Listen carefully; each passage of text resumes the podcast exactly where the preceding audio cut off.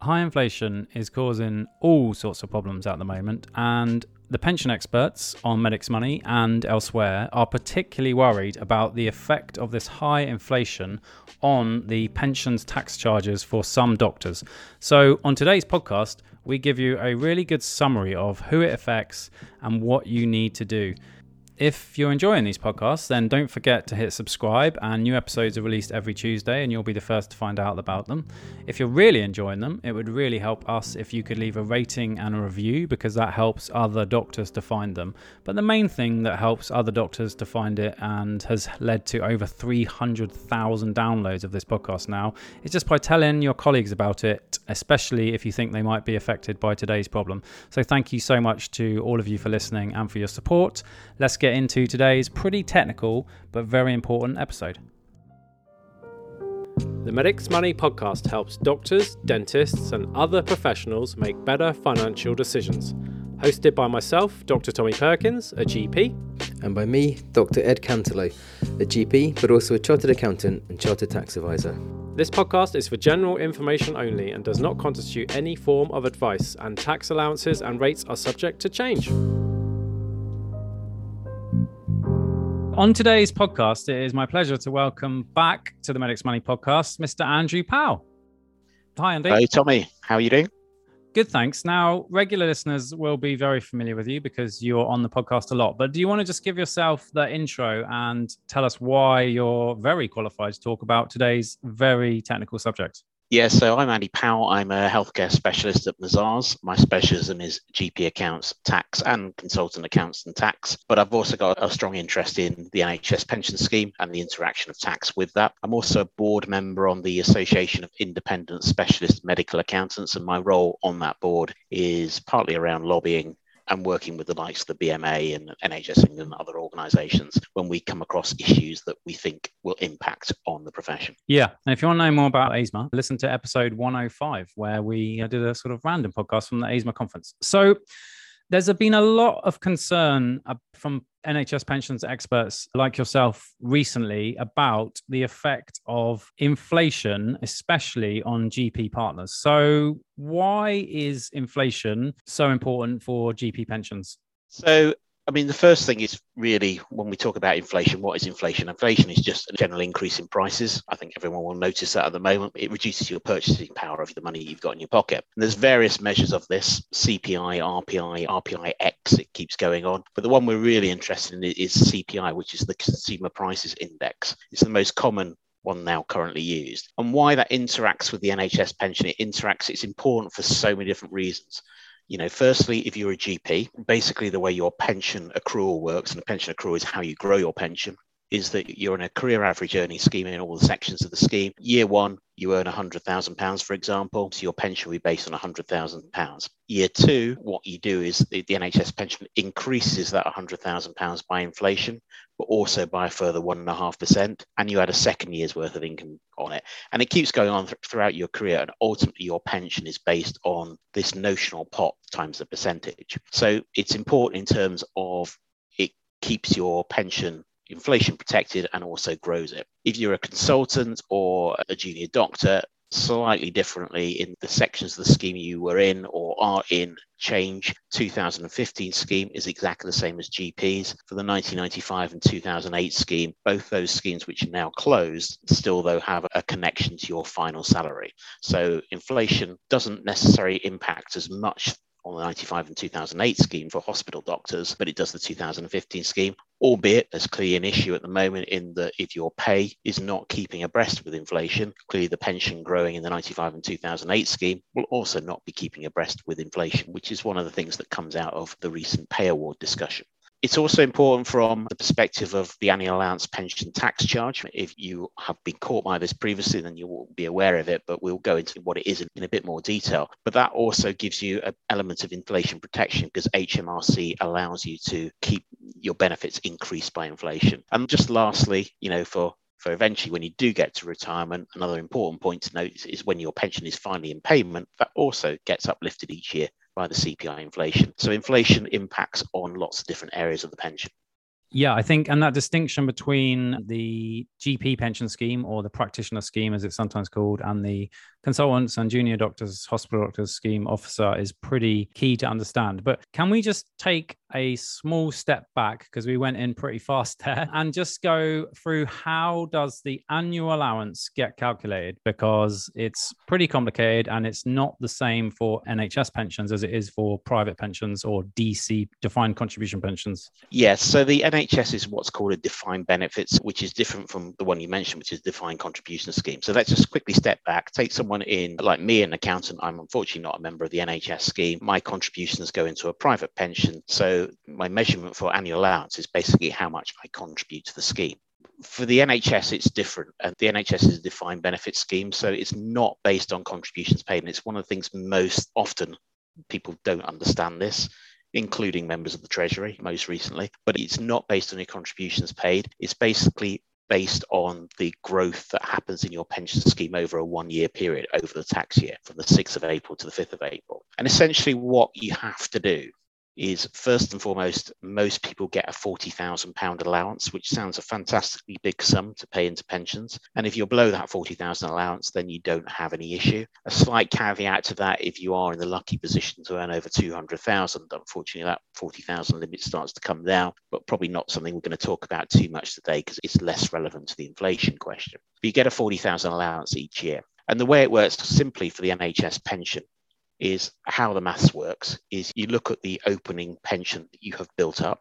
H M R C then allow you to uplift that by inflation, and the inflation point they use is the September in the tax year that came before the start of the year they're looking at. So if we're looking at twenty-one twenty-two, so that's sixth of April twenty-one to the fifth of April twenty-two, H M R C uplift your opening benefits by the inflation figure, the C P I inflation figure in September twenty twenty. Okay, so first thing, they uplift the opening figure, and then you compare the closing figure, and that gives you the growth in year, and you multiply that growth by sixteen. Now, usually at this point, someone says, why sixteen? Okay, and I, usually at this point, I go, it just is, just go with me on this one. Someone's come up with sixteen in a dark room, and an actuary somewhere's come up with it. Someone's assessed it, it's always been sixteen for a long, long time. And just putting some numbers around that. So if you had a pension sixth of April twenty-one of ten thousand pounds, built up in to date in your N H S pension, and C P I in September twenty twenty was three point one percent in this case, so the opening figure gets uplifted by three point one percent. If at the end of the year your pension is now thirteen thousand five hundred, because you've had another year's worth of earnings and another year's worth of inflationary uplift, then you compare the thirteen thousand five hundred with the opening figure, which in this case gives you a growth of three thousand one hundred ninety.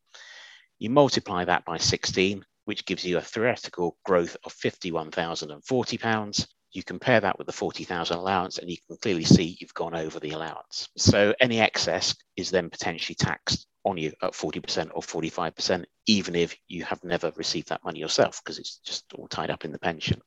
You are allowed to go back the previous three years. So you are allowed to go back and just check if you've got any unused relief in those previous three years. So if, for example, the previous year was thirty-five thousand growth, you got five thousand under the forty thousand limit. So you can offset that against your current year's growth. But essentially over time, we find that most G Ps particularly have used up most of their prior year's allowances. Most consultants have as well. Less relevant to your junior doctors because their income levels are clearly at lower levels and they won't have built up that pension. So really, yeah, you look at the growth in the pension, adjust for H M R C inflation, multiply it by sixteen, compare with forty thousand pounds. Yeah, so I think it's really important to clarify that because, yeah, the growth in the annual allowance for a defined benefit scheme like the N H S is the growth, and that is calculated as you just outlined, and I'm not going to repeat that, but it's got something to do with number sixteen and inflation because we, and you alluded to this earlier, maybe some of the Treasury don't understand that. We'll talk about that in a bit. Okay, so that's how the growth is calculated, but why is high inflation a problem for that calculation specifically at the moment? Okay, so what we've essentially got is a disconnect going on in inflation. And partly this is just how the legislation was written. The legislation was written yeah, probably, over, well, it's definitely over ten years ago now. So at times when we didn't really have or foresee these sort of really spiky inflation periods that we're currently going through. But if it goes back to the calculation, so just quickly, as you recall, what I've just said, H M R C uplift the opening value based on the inflation in the September before the beginning of the tax year. The issue, though, is when you're looking at your pension growth, and if you remember, your pension growth gets protected from inflation. The pensions growth uses the C P I inflation during the tax year. So we look at twenty-one twenty-two, for example, your pension will get uplifted based on the C P I that happened in September twenty-one, whereas H M R C are allowing you uplift for September twenty. Now, if inflation was static, level, et cetera, you're comparing exactly the same. So two percent at the beginning of the year, two percent next year. There's been no movement, no inflationary uplift. But at the moment, we've essentially gone from C P I in September twenty of zero point five percent to September twenty-one of three point one percent. At the time of recording, C P I is nine point four percent. And, you know, it's forecast by September to go up beyond ten percent. So you can see there that, you know, if you look for twenty-two twenty-three tax year, the pensions agency will uplift by ten percent plus an extra one point five percent because you just allowed that. And H M R C are uplifting by three point one percent. So if you've got a sizable pension that's been built up, essentially you've got quite a high inflationary growth, which you're going to get taxed on, which you never would have been taxed on if they'd used the same year's inflation for both sides of the equation. So what we're seeing is, particularly for G Ps, because G Ps have been in this career average scheme longer, that they are going to see quite, you know, significant rise in the annual allowance calculation. And when I say significant, you know, we are getting in six-figure growth figures for twenty twenty-two twenty-three for a lot of people. There are two factors to consider there. Firstly,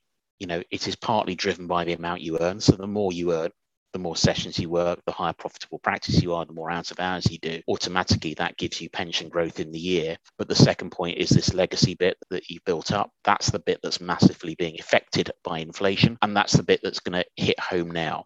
To a certain extent, you know, you would hope it's a bit of a short-term issue and eventually inflation will come down. I think your guess on that, Tommy, is as good as mine as to how quickly it will come down. So when it does come down, eventually we will have periods where actually growth is lower than perhaps the underlying real growth is. So that will benefit people. But there is also a further concern there is that you can get a situation, you know, if we went from ten percent down back to where it was two percent, you will have a position where actually probably in the following year, you won't just have growth. You'll actually have in this calculation, this theoretical calculation, negative growth. So your pension in theory will be worth less than H M R C say it is. And the issue there is negative growth. You're not allowed to use that anywhere. It's just deemed as zero. So you're not allowed to offset that negative growth against previous years or high growth in future years. So essentially what we've got is people are going to get taxed as inflation goes up. And when inflation comes down, they're not going to get the tax free for it, potentially. And that's really the problem. It's the disconnect that's the problem, which is causing a really sizable, spiky problem for G Ps in the main at the moment. Yeah. And I think we answered this really, but what types of doctors are most impacted? Is it everyone? And what could happen in the future? So if you've got a high earning G P, a high earning G P has generally always been affected and they will continue to be affected by annual allowance. If you have a lower earning G P, they can still be affected if they have built up a sizable pension. And we're talking really, you know, probably people in their late forties, early fifties. It's quite common to, you know, have built up a good pension by that point in time, but you may only be working four or five sessions a week. So under the old, you know, when inflation was static, these people way below the forty thousand level weren't even on our radar as having a problem. And all of a sudden they go to having a problem. So it's your older people because they have a more sizable benefit accrual. I think I would just comment on the hospital side of things. As I said, junior doctors, less so to worry about this. So, you know, I would say to that group, you've probably got bigger issues around your pay award that you need to tackle, which I know has been covered on a recent podcast you've done. You're less going to be caught by the pension tax issue, but you do need to have it on your radar because, you know, hopefully one day your income will rise and you'll become consultants and then this will start to catch you. So you may not see it as a problem now, but it's a problem for down the line. People who are already consultants, they've got a couple of issues really because they've got two parts of their scheme which are dealt with separately. Again, if they're high earning at the moment, the two thousand fifteen growth alone will probably take them close to that forty thousand limit. But if you look at their legacy schemes, the ninety-five and two thousand eight schemes, you remember these are linked to your final pay. And if we, again, we look in the context of the recent pay award proposal, which when this goes out, I presume will still be the same, where they've been offered four point five percent. Essentially, because their pay is going to go up by four point five percent, their benefits in those old schemes go up by four point five percent. And of course, the Inland Revenue are only allowing three point one percent. So automatically, they've got a small growth in that ninety-five scheme. And you may think the small percentages don't make a difference, but they do because just the way this is multiplied. So every group has to look at it individually. But I said probably the group that least needs to worry is the junior doctor group. Yeah, I think that's really important to point out. Junior doctors definitely got their own issues with paying conditions, but thankfully the pension is not one at the moment for them. Imagine you're a doctor and you get one of these annual allowance charges. And just to recap, you said that if you have growth in excess of the annual allowance, forty thousand a year, assuming you're not tapered, then you pay tax on that at essentially your marginal rate, which is likely to be forty or forty-five percent. Is that right? That's correct, yeah. So okay. It appears as a tax charge within your tax calculation at the end of the year, and you've got to calculate that. Yeah. So imagine you've got a charge for that. What options are open to people to pay it? So there's three options really, and it depends on your circumstances. The most obvious one is you pay that yourself. So you have to find the money on top of your normal tax to pay this tax over. And not everyone has that money. And particularly, as I said, going back to, you know, we're talking some six-figure growth numbers now, and that therefore means tax bills of twenty, thirty thousand could potentially be paid, even more in some cases. And clearly not everyone has that kind of money sitting aside to pay it, but some people can pay it themselves. The second option is a more limited one, in that some people, particularly again, older doctors, may have previously, under different tax rules, been able to build up an investment in a private pension fund. And some private pension funds, if they're set up in, in the correct way, will allow you to pay off your N H S and your allowance tax charge from the funds from within your private pension. And because of the interaction with things like the lifetime allowance, in some cases that does make some sense. I would say in that example, though, please do take advice from a professional, because it is really important just to get it right.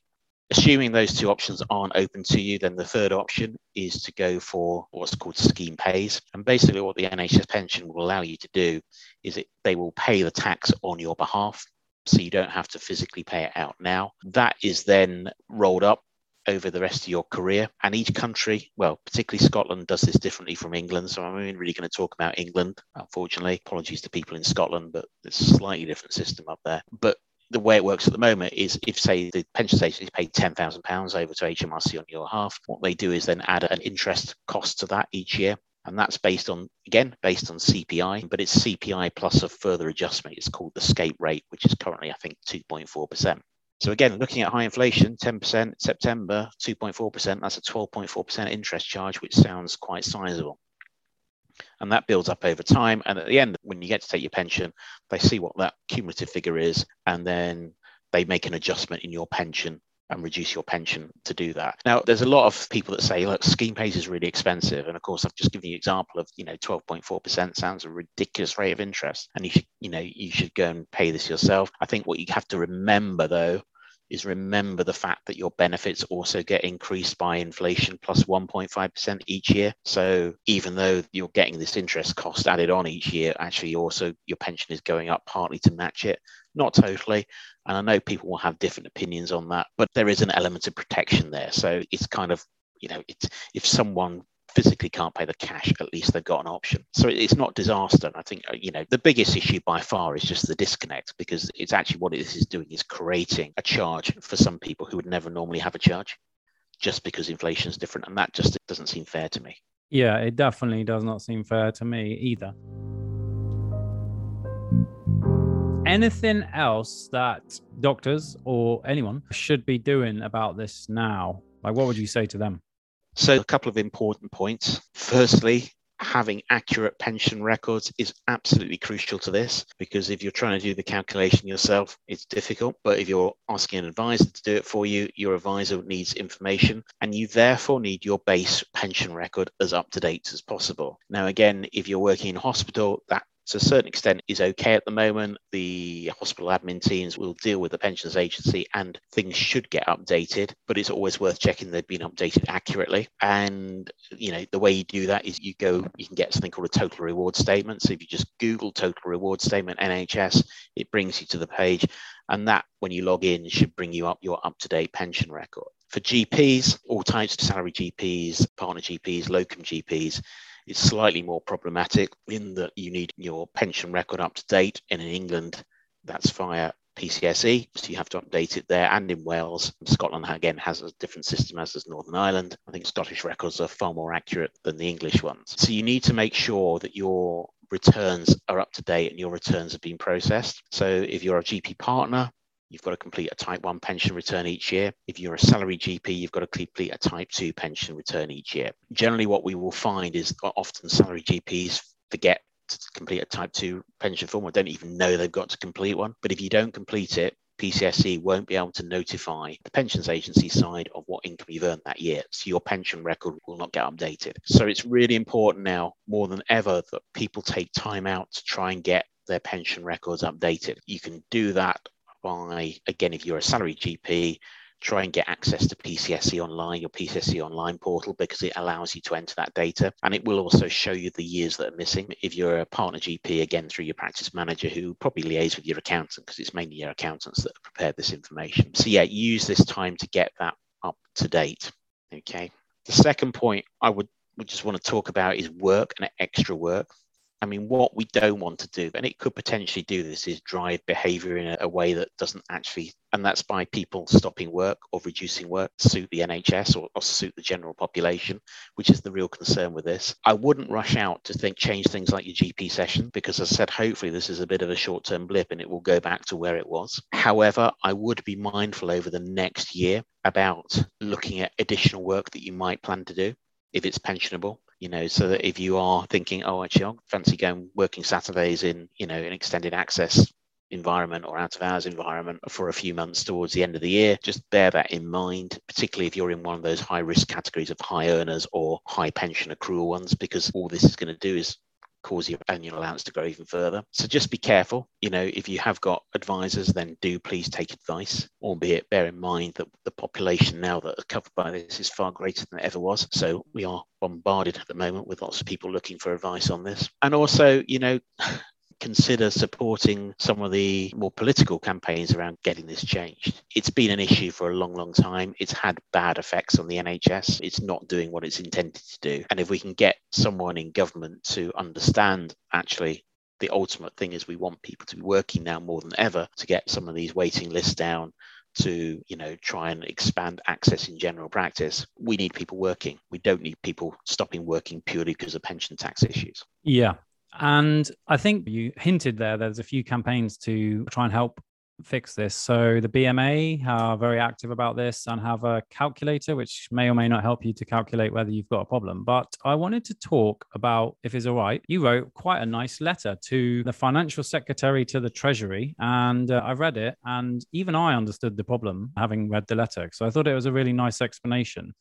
Now, their response, do you think... we laboured this point earlier that annual allowance in a defined benefit pension scheme is not the contributions, it is the growth. And then in their response to you, it says, furthermore, the N H S pension scheme is a defined benefit scheme and ninety-nine percent of pension savers make annual contributions below forty thousand. So they're using that word contributions in the context of talking about a defined benefit scheme. Do you think they get it? I certainly don't think politicians get it, but to be fair, it is quite niche, so it's not surprising they don't get it. I do, you know, behind the scenes, I think there are people within the Treasury who probably do get it. Clearly, the person who responded to that letter, and it was a letter for, on behalf of ASMA, that was, is important to note. So ASMA have been writing to various people for years on this. Every so often we write, I can paper my office at home with all the responses from various well-known people these days who were junior ministers back then. I'm surprised you keep the responses in your office and not in your bathroom, if you know what I mean. Yeah. No, no, it's, it's worth reading, but it's also worth reading that actually some of the responses have just moved on each year and they've just copy and pasted from the previous year. But I think we at ASMA, we've raised the issue, this inflation issue. We've talked about options for them, which did coincide with some of the things the B M A put forward, but they were totally independent at the time, to be fair. But when the, the areas we talked about were, you know, trying to align the inflation. So actually just using the same inflation on both sides of the equation, which would therefore just mean that the growth is the growth. The second point we talked about is being able to, if it does result in negative growth when inflation drops, being able to use that and move that to offset against the high period of growth. And the third one, which is the one they could potentially do without a lot of hassle, without a lot of legislation change, is back in nineteen twenty in England and Wales, again, not in Scotland and not in Northern Ireland, we had what was known as a compensation scheme. And the compensation scheme allowed N H S England, N H S Wales, basically if a clinician was caught by annual allowance, to encourage people not to stop work because you know, just purely for tax reasons. What happened in that year, if you caught by annual allowance, you submitted a scheme pays election to the N H S Pensions Agency. That reduces your pension when you retire. But N H S England stroke N H S Wales will then top up your pension at that point in time to what you would have lost. And that just instantly at that point in time, it stopped the behavioural change.